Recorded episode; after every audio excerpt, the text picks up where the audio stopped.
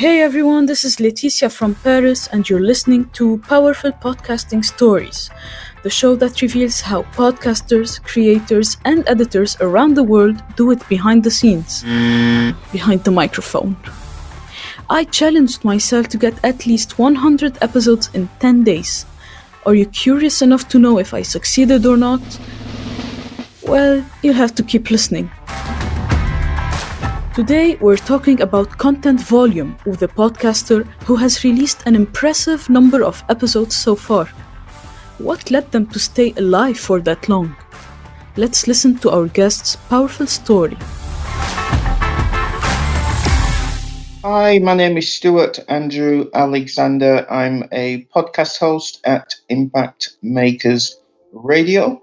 I'm also a book publisher and I'm from the UK. How many podcast episodes have you released till now? Over the course of how many months and years?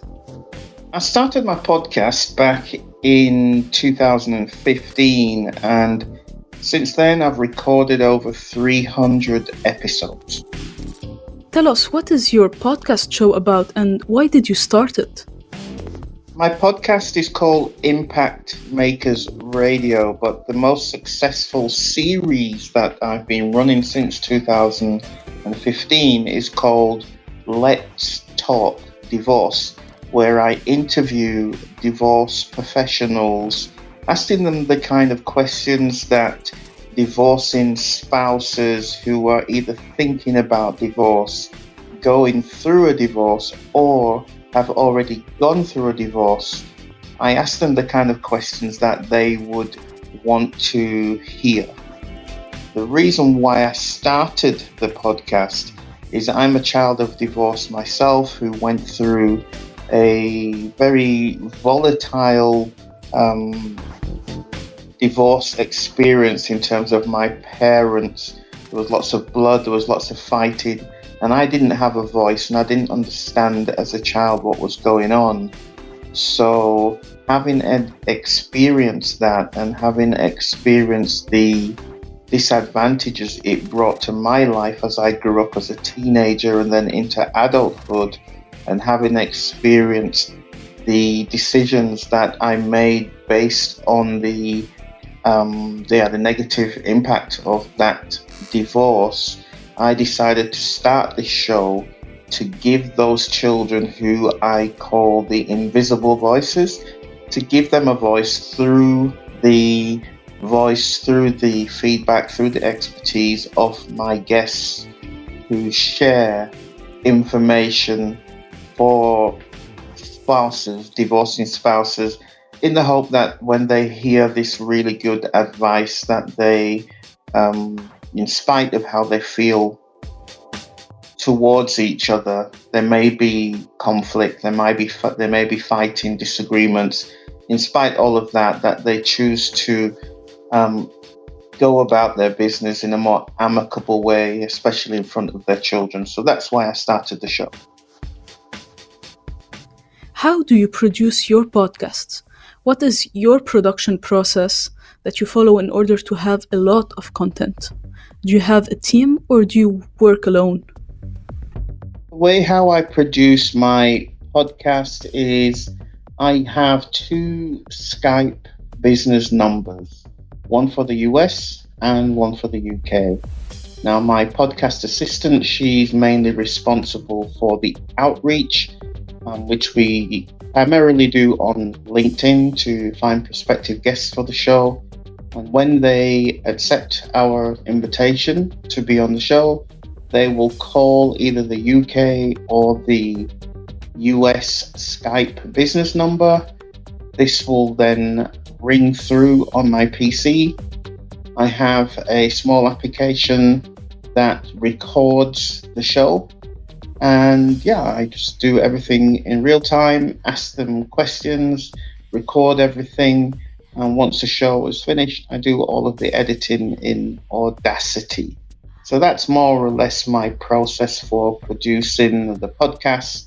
I will then, once I have the finished file, I will use a program called Auphonic to distribute the content to Apple Podcasts, YouTube, Spreaker, Stitcher, etc. So that's my um, that's my podcast production system.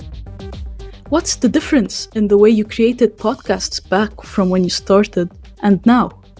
Do you now have a more elaborate process in order to produce more content?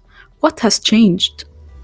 I guess the difference in the way how I create podcasts from when I started back in 2015 and now is I I more or less have a system down now where I ask more or less the same questions because what I've found out over time that even if I ask very similar questions, the answers that I get are always unique and provide great content for my guests and for my guests' listeners. So, that for me is how I um, go about creating lots of content. It's simply by using similar questions, keeping the interview short 20, maximum 30 minutes, and then having a really slick editing process on the back end. Have you encountered any kind of challenge along the way? Tell us something remarkable from your journey. Biggest challenge that I would say that I've faced along the way is getting over my own imposter syndrome. And what I mean by that is when I initially started the podcast, I didn't believe that anybody would want to be a guest on my show. However, once I started reaching out, or once my assistant started reaching out on LinkedIn to some of the biggest names within the divorce legal industry, and they started to say yes. And then when I had them on the phone or on the on the show, and found out that they were just normal people. There was nothing for me to be stressing about. That for me was something remarkable. It was a big aha moment that I could say to myself, you know something, Stewart, you can do this. And finally, what advice would you give to someone aiming to release this number of episodes? Any tips? if you're looking to put out a good number of episodes on a regular basis, I would highly recommend that you first of all know who your audience is. Who are you wanting to um, interview?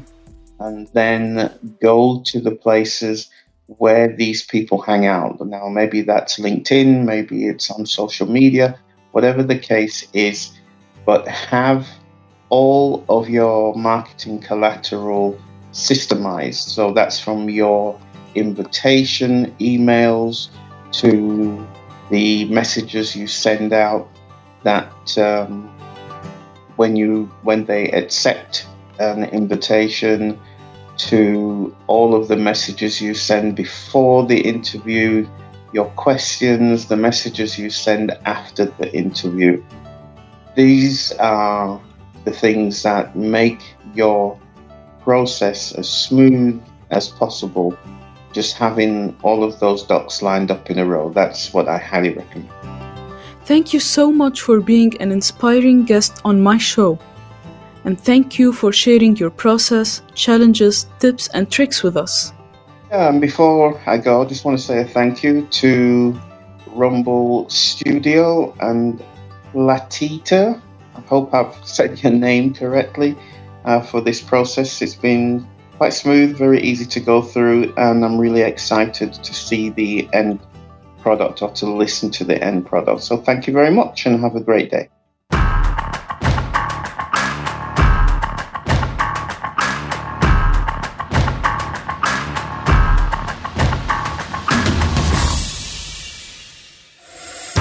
Thank you all so much for listening to this episode. To know more about your guest, you can find all the links in the description below, including a special link. If you're a podcaster and would like to participate as a guest, go ahead and be my guest. This challenge was recorded asynchronously on Rumble Studio. If you too want to create podcasts at scale, try it for free. Well, with this episode, I'm 1% closer to my goal. But have I reached 100? See you in the next episode.